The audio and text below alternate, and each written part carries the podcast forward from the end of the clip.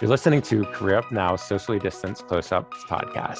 Today, I'm joined by Liran Hirschkorn, who is an Amazon expert, entrepreneur, marketer, and he has an Amazon agency, which they have about 200 brands and do and run hundreds of millions of dollars through them each year. So, Liran, it's a real pleasure to have you for this podcast.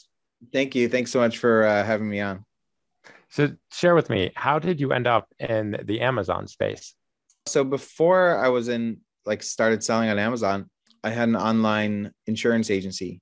So, my background is financial services. I always wanted to, like, learn how to make, you know, early 2000s, I would Google, like, how to make money online tried a bunch of different things and learned some like internet marketing skills. I then married those skills of like what I was learning with like my background, which was financial services, and started an online insurance agency. And then 2014, I saw a Facebook ad for a course on like e-commerce and that's how I got into selling on Amazon. And actually, the way I started was really like hustling. I would go to, um, if you're in New York, you know, there's stores, there's a group of stores called Amazing Savings.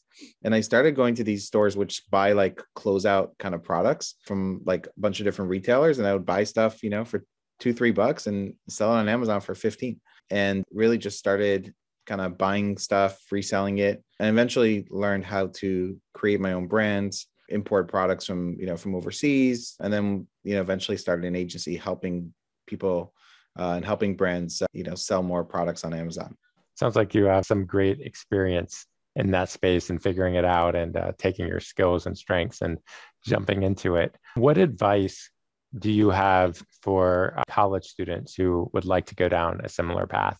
It's a great question because i interviewed this past year we went from our my team went from last year at this time i had about five people on my team and today we have 40 and so i interview a lot of and i'm still doing like all the interviews and stuff myself with my business partner.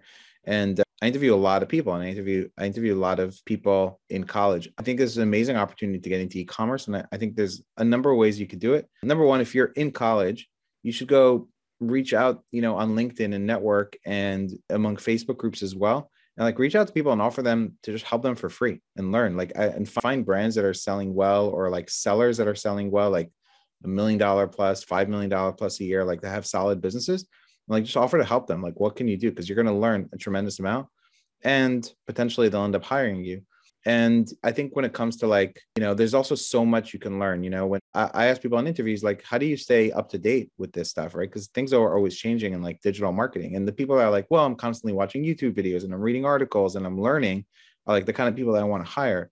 And so i think you want to have kind of like a thirst for knowledge and there's a lot you can learn. And you can come to an interview with the company that's in e-commerce or selling on or dealing with selling on amazon from an interview perspective and already know a lot or you can you can start the entrepreneurial journey too. And there's a tremendous amount you can learn on the internet for free among podcasts like this and youtube videos. There's also a lot of scammers right? Like in anything where you can make online make money online there's people who just want to like just take your money.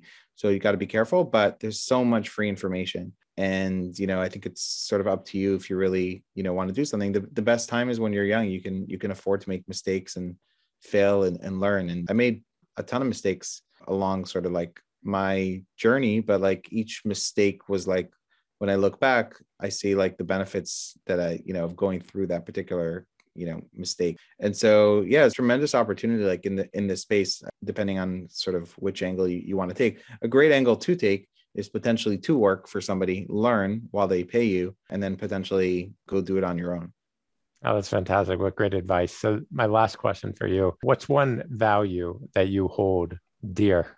I have a lot of values, but I would say lately more so, more so just like if it's meant to be, it's meant to be, you know, as far as like, especially, you know, when you're in business, a lot of things happen. Some things you think go your way and some things don't go your way. And I just kind of let things go.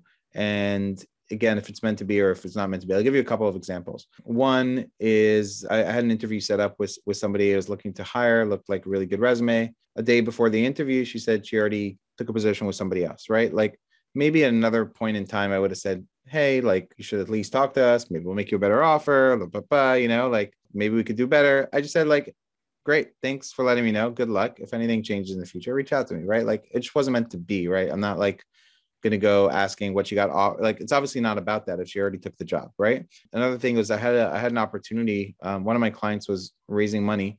It recently raised $55 million to go acquire businesses, Amazon businesses. They asked me kind of late, but they asked me like, hey, if you want to put in like the minimum is like $20,000. If you want to put in, we've carved out for like friends and family. And, you know, one of my clients, we've carved out you know the ability for you to like invest like it's kind of a risk because like it could go nowhere or it could like multiply by 20x so i was going to take i was going to put 20000 not insane amounts of money but i was going to put $20000 into it. And then a week later they said to me a week later they came back and they said to me you know we asked you kind of late and our lawyer said it would be like $10000 just to change the document so like we're sorry you know? And i'm like no problem it's fine right? I was just like it's not meant to be. But a week later they came to me and they asked me hey we want to just give you $25000 of options in the company if you consult for us once a month over the next couple of years, right? So like I ended up, I could have been upset about this investment. I could have thought like I just lost out on something. I first let it go. And then a week later they came to me and they just want to give me options. Now, instead of giving my money, I'm giving my time, but I have less risk on my money, right? And just like naturally happened. And I think when you just kind of like accept what is and don't fight what is, like just the right things will happen. Yeah, that's kind of what I've been focusing on so many uh, golden nuggets and wisdom there. So, Liran, thank you for joining us for Career Up Now Socially Distanced Close Ups. And I want to wish you tremendous success in all your endeavors. Thank you so much.